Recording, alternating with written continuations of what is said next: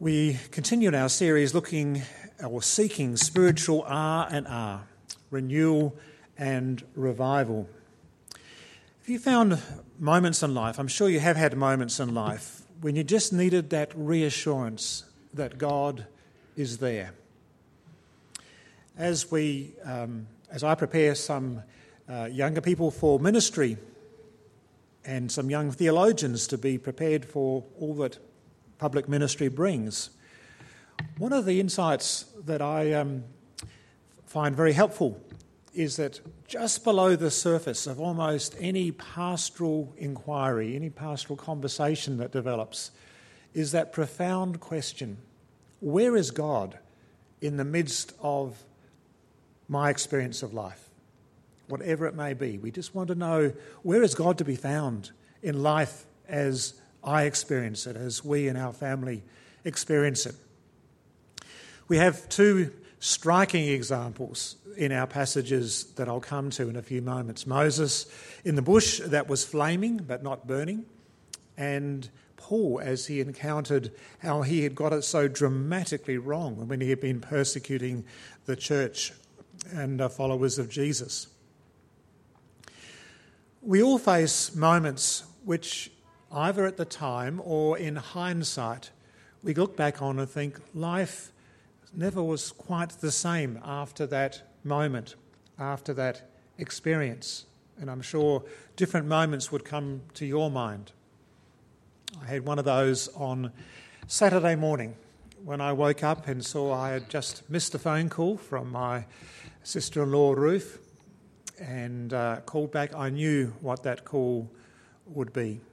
Uh, Ruth, Jonathan's wife, was letting me know that Jonathan had died in the small hours of the morning, surrounded by the family. I had known that was uh, to be anticipated. On my travels back from Cairns, went via Brisbane, as you do with some of the flights late at night.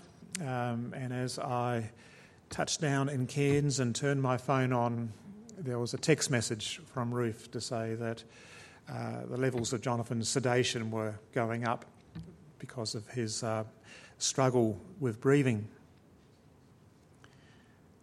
Even though I hadn't heard from Ruth until Saturday morning, as I went to bed on Friday night, I knew, just had a strong sense of praying, being very mindful of just the wretched struggle that motor neurone brings, and was praying that Jonathan would be released from that struggle in God's time. And a strong sense of God saying, and that night was the time had come. So it is a, a sweet sadness. No one would want that to be prolonged. And it's an experience of grief that we all encounter in a whole variety of ways in our own lives. And life is never quite the same again. I'm one of four boys. I've always been one of four boys, being the youngest. And uh, my, my dad was one of five boys. He was the eldest of five, I was the youngest of four. And the four are no longer four. My uh, mother was a bit anxious at one stage that having had the, four bo- the five boys, my father's generation, and my mother's experience of having four boys, yes, I was called Jennifer until I was born, apparently. um, and then uh, three out of the four of us, our firstborn, were all boys. My brother Jonathan kicked the trend and redressed the gender imbalance. He had five girls. He had three, and he thought he might have one more, and they were twins, both girls. And uh, they're a lovely, lovely, lovely family. But life is never quite the same as we reflect on that. Um, my brother Jonathan, of my three older brothers, is the most like me probably a better version of me. You know, if I've got a passion for sport, John had a real driving obsession with all things sporting. If I'd work hard at sport to achieve a certain degree of ability, Jonathan was a natural You know, he could just not play cricket for three or four seasons, come out and just knock off a century, just like that. Um, and all things academic, you know, I do love books. If you think I've got a lot of books, multiply that by about four, and you have my brother Jonathan's library. If you will, ask him if, uh, you know, has he got a book or two on a topic? He'll come up with a pile this deep and so. Jonathan's always been someone I'd aspired to as a younger brother. I could joke and say it was t- typical of Jonathan to be first, except that I know that he didn't want to go. Loved his family dearly. And at the age of 69 was looking forward to enjoying seeing his family grow around him. Yet God is in the midst of that experience it's not quite the adequate way to say it, but as a number of you know, I um, travelled over to Sydney about a month ago when Jonathan was still able to be uh, out in the garden. Couldn't speak, um, but if you were to plan a final time with one of your family to have three hours in the sun with the family around, younger children playing in the playhouse and the garden that Jonathan loved so much, and conversation flowing around him, and a few occasions in which he would reach for his pad and just correct a few of my versions of the stories I was telling, and Jonathan would correct them. And we knew it was the final time. God is in the midst of those moments. And I'm sure you'd have a moments where just that reassurance of God just saying to us, I'm here. And that peace that comes as I get older in life, the questions of why never get any easier. And very often I know that there's no easy answers to the questions of why. But I'm not fussed by that as much as I used to be. I just need to know that in the midst of that picture, in the midst of those experiences, God is there. And God says, I've got it. Moses and Paul had some crises in their own life. In the case of Moses, in the context of Exodus 3, remember how um, Exodus starts with Moses growing up in childhood, initially privileged childhood in the family, in the household of Pharaoh. But things uh, turned seriously messy, and uh, he got involved in uh, having killed an Egyptian, had to flee and he fled across to his father in law, Jethro, a priest of Midian. And the details that we have that introduce our passage that we just heard from Tim. Um, Moses has now fled over to Midian, he's tending the flock, and he had led the flock to the far side of the wilderness. And in Exodus, the wilderness is a moment in which we are tested, in which we can reflect and a place of great learnings. And so he came, came to Horeb, the mountain of God, later to be known as Sinai. And the angel of the Lord appeared to him in flames of fire from within a bush. So Moses saw that the bush was on fire but did not burn up. So he said, I'll go over and see what the strange sight. Why does this bush not burn up? And there he encounters God. God calls to Moses from within the bush. Moses said, Here I am. Take, do not come any closer. Take off your sandals, for the place you're standing is holy ground. And then he said to Moses, I am the God of your father, the God of Abraham, the God of Isaac, and the God of Jacob. A reminder that the God we encounter in our life is the God of all generations, past, present, and future, the one God that we encounter. And it's been a profound thing to, to, uh, to mark and to celebrate here as we've had our 175th at St Matthew's, whether we've been here or elsewhere, to know that God has always been ever present throughout the ages. But there are three qualities in particular that are revealed to Moses in this extraordinary encounter this uh, appearance of God through this um, burning bush or the flaming bush. Three verbs in particular that speak to us God says, I have indeed seen the misery of my people in Egypt. I have seen. I've heard them crying. And I am concerned about their suffering. Those three verbs are true of God at every time and in every place. A God who sees, a God who hears, and a God who is concerned, profoundly concerned. And so Moses is commissioned with a task. And Moses thinks it's a terrific plan that God comes up with. Go back to Egypt, confront Pharaoh, release the people in captivity, and lead them into the promised land.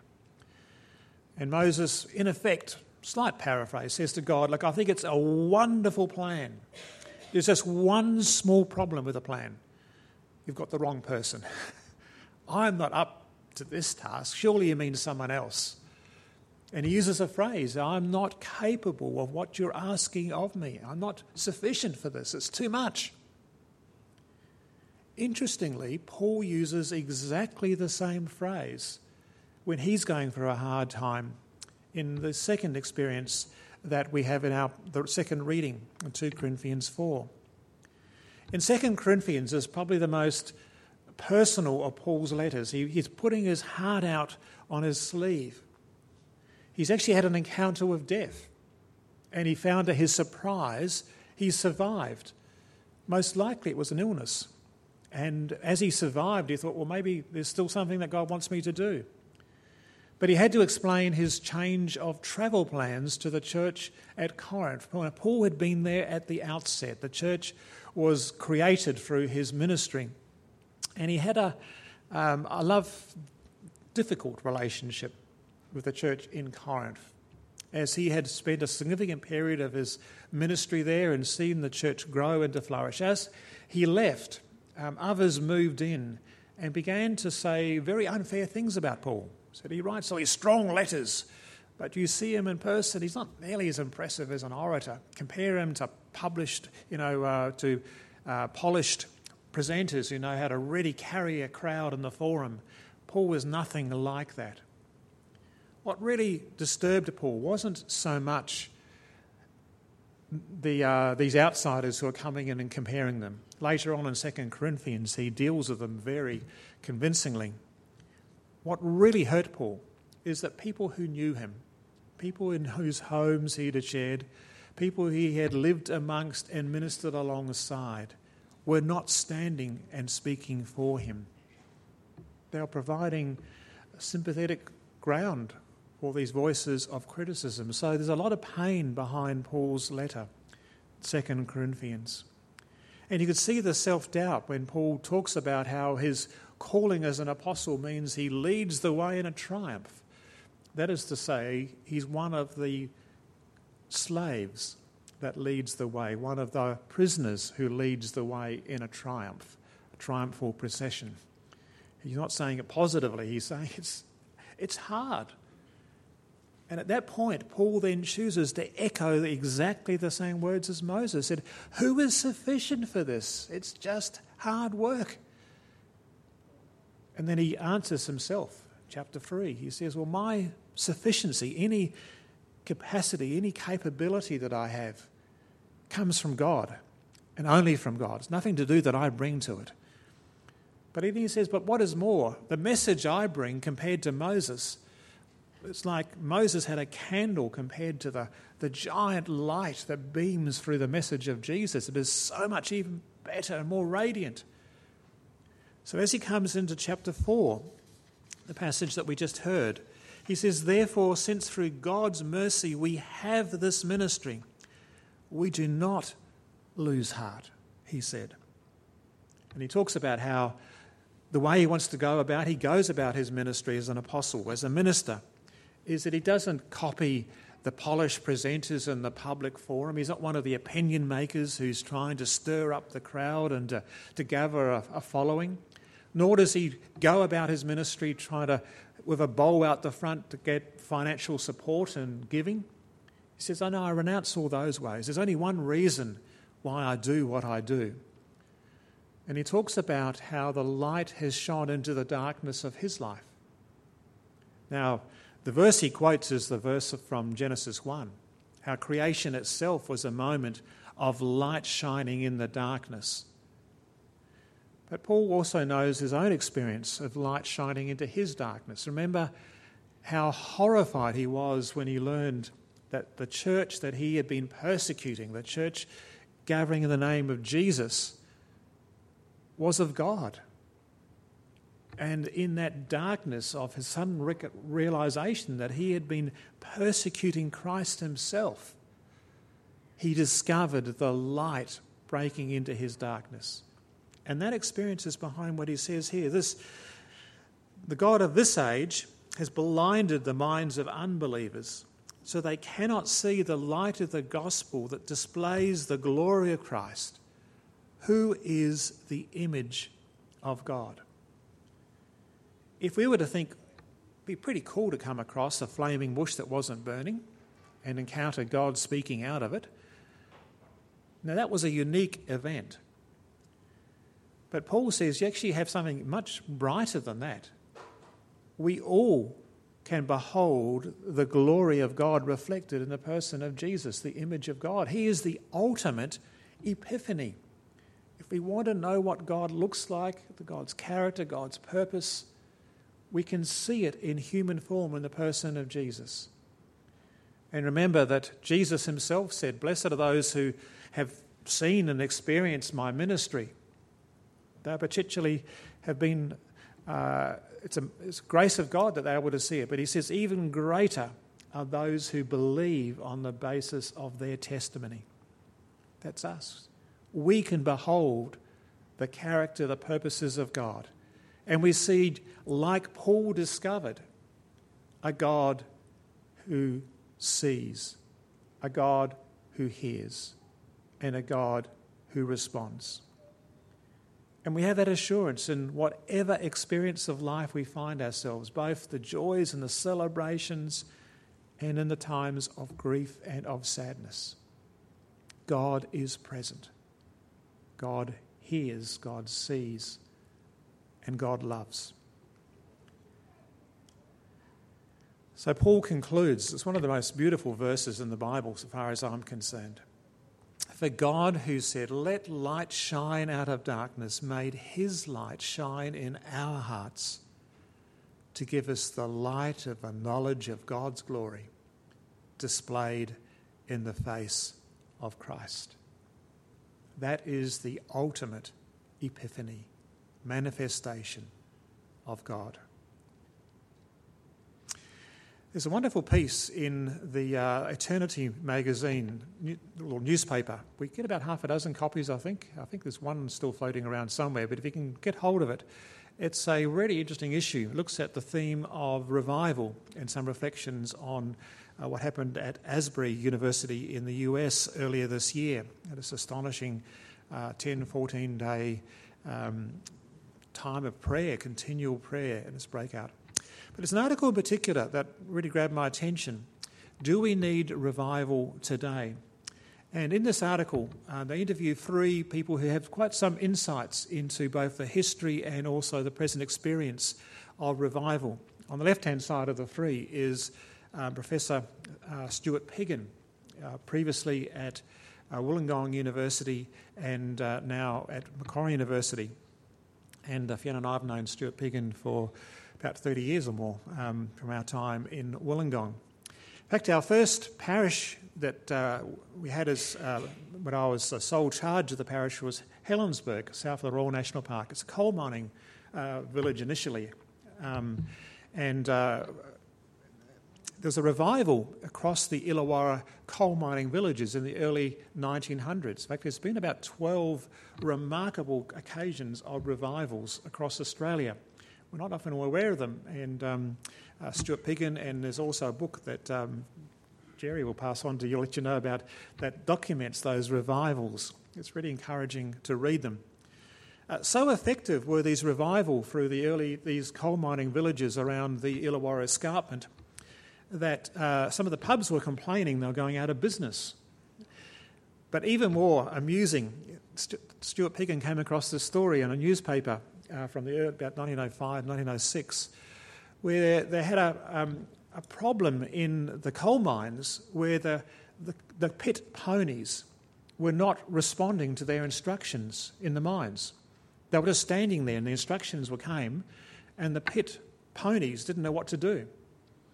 The reason was that they were only used to hearing their instructions accompanied by lots of swear words and curses that they responded to. And because the miners stopped swearing, the ponies honest, literally did not know what to do. it's in the paper.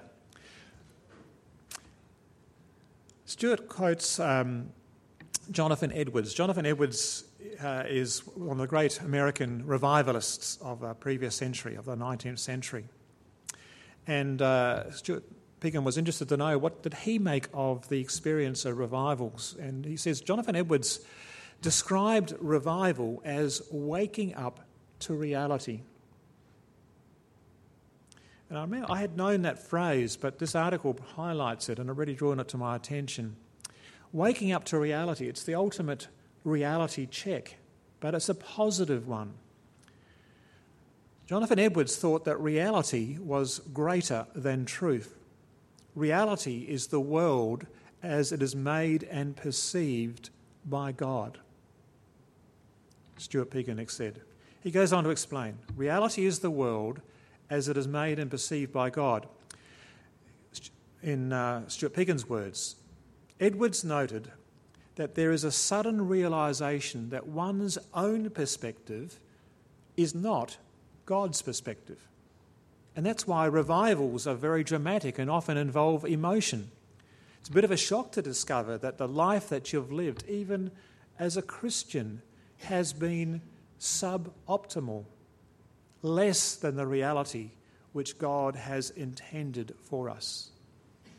We see the world around us, we glimpse it as God sees it. We see the people, we see creation, we see ourselves and how God is at work, and realize, how did I not see that? And it changes our whole outlook. And the notion of repentance is to see things differently as God sees it. So, as we seek this spiritual R&R, renewal and revival, it can't be on our terms. We can't sit there and think, well, God, this is what I'd like to experience and have a little plan in mind. It is to allow ourselves to be opened up to realities in God's presence in a way which will transform us deeply from our hearts, from our minds, from our hopes and ambitions, that which drives us, that which we desire. There we find renewal and revival. Just as Moses, just as Paul, the invitation for us is to see God in a way in which opens our eyes, the light that suddenly shines into the greater reality.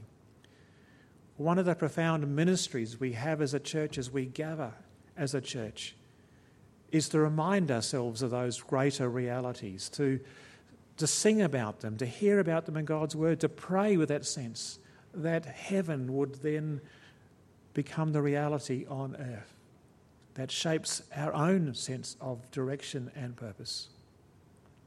It is in that spirit that we are able to rejoice with those who rejoice and to grieve and to weep with hope for those who weep. Amen.